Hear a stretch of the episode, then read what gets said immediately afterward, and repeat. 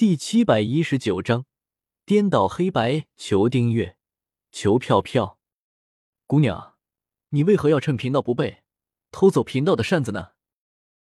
这个江湖道士不愧是坑蒙拐骗惯了，抢过白浅手的扇子之后，点没有慌张，反而颠倒黑白，说白浅偷了他的扇子。你胡说，这扇子明明是我捡的。白浅从来没有见过这么无耻的人，不仅抢了自己的扇子，还说诬陷自己偷了他的扇子。诸位评评理啊！刚才贫道正在画符，这个姑娘却趁机偷走了贫道祖传的宝扇。江湖道士听到白浅的话，点都没有着急，反而对着周围围观的百姓说道，俨然是准备将白浅偷到扇子这个罪名给坐实了。你胡说！我没有，快把扇子给我！白浅就算再怎么单纯，被人这么诬陷也恼了，直接伸手准备将扇子给夺回来。哎，姑娘，难道还准备在众目睽睽之下强抢不成？江湖倒是敏捷的躲开了白浅的手，贱兮兮的笑道：“砰！”江湖道士还没有得意多久，就觉得古巨力加深。整个人腾空飞了出去，重重的砸在了地上。啊！哎呦喂！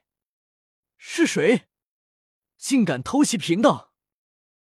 江湖道士捂着腰，爬起身来，气急败坏的叫道：“是你爷爷我踢的，你想怎么样？”萧邪扛着袋大米，有些不屑的喝问道：“萧邪，多亏你来了。”白浅见到萧邪赶来。顿时觉得有了依靠，抓着萧邪的衣角，乖巧的站在了萧邪身旁。没事，有我在，没有人敢欺负你的。萧邪转头看向白浅，摸了摸他的小脑袋，笑着安慰道：“大家看看啊，他们两个人是火的。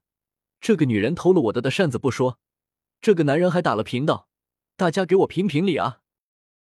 江湖道士见到萧邪扛着百斤重的米袋，还能脚将自己踢飞，知道自己不是对手，连忙装可怜，想要博得周围百姓的同情。周围的百姓听到江湖道士的话，顿时对萧邪和白浅指指点点了起来。白浅有些害怕的抓紧了萧邪的衣服：“都给我闭嘴！”萧邪声大喝，如同惊雷般炸响。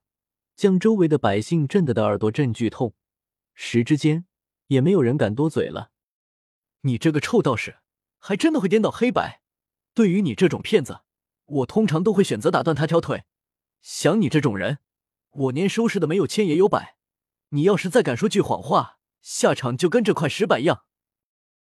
萧邪话落，抬起脚跺，脚下的青石板，砰的声，直接变成了石粉。江湖道士见到萧邪竟然脚将青石板踩成了石粉，两个眼珠子都快吓得掉出来了，急忙对萧邪磕头叫道：“大侠饶命啊！大侠饶命啊！小的只是识糊涂，再也不敢了。”周围的百姓听到江湖道士的话，也全都明白了过来，风向顿时大变。原本还在责怪萧邪和白浅的吃瓜群众们。全都开始唾骂江湖道士这个大骗子了，死罪可免，活罪难逃。今天不打断你条腿，难消我心头之恨。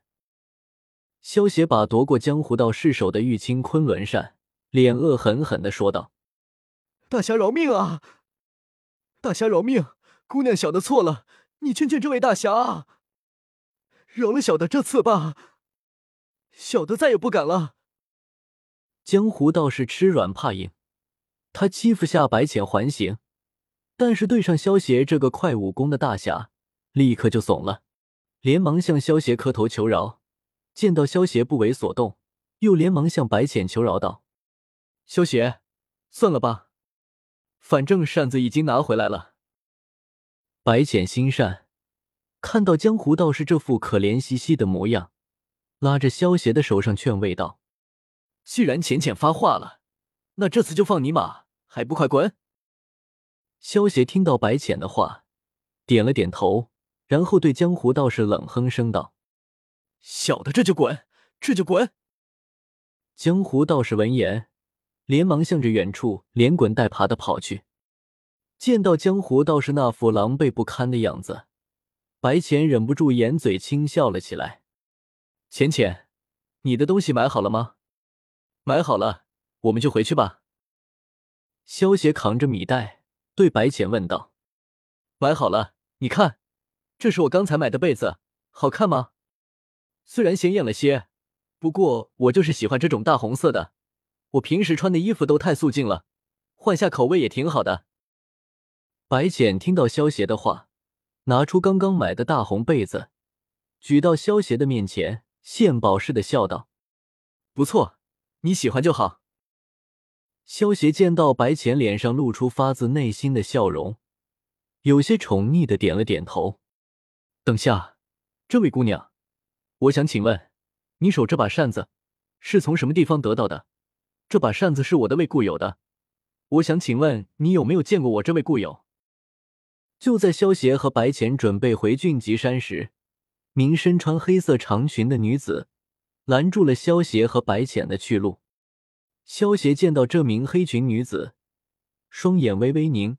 虽然这名女子隐藏了自己的修为，但是她的修为不如萧邪，在萧邪感知之下，瞬间便已经暴露了身份。不过萧邪也没有出手，眼前这个黑裙女子的身份，萧邪已经猜到了。如果没有猜错，她应该就是秦苍的三女儿胭脂。对于这个心地善良的胭脂。萧邪还是挺有好感的，不过不得不说，造化弄人。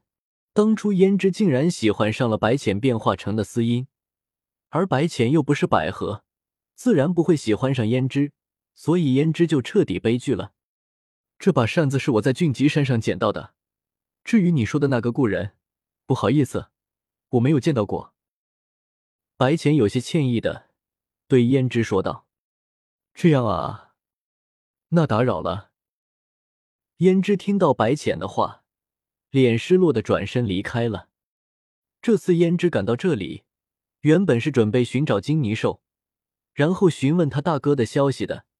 结果没有想到，没有找到金泥兽，反而看到了玉清昆仑扇。为了找寻司音的消息，他这才拦下了白浅。萧邪看着胭脂失落的背影，再看看白浅脸无辜的模样。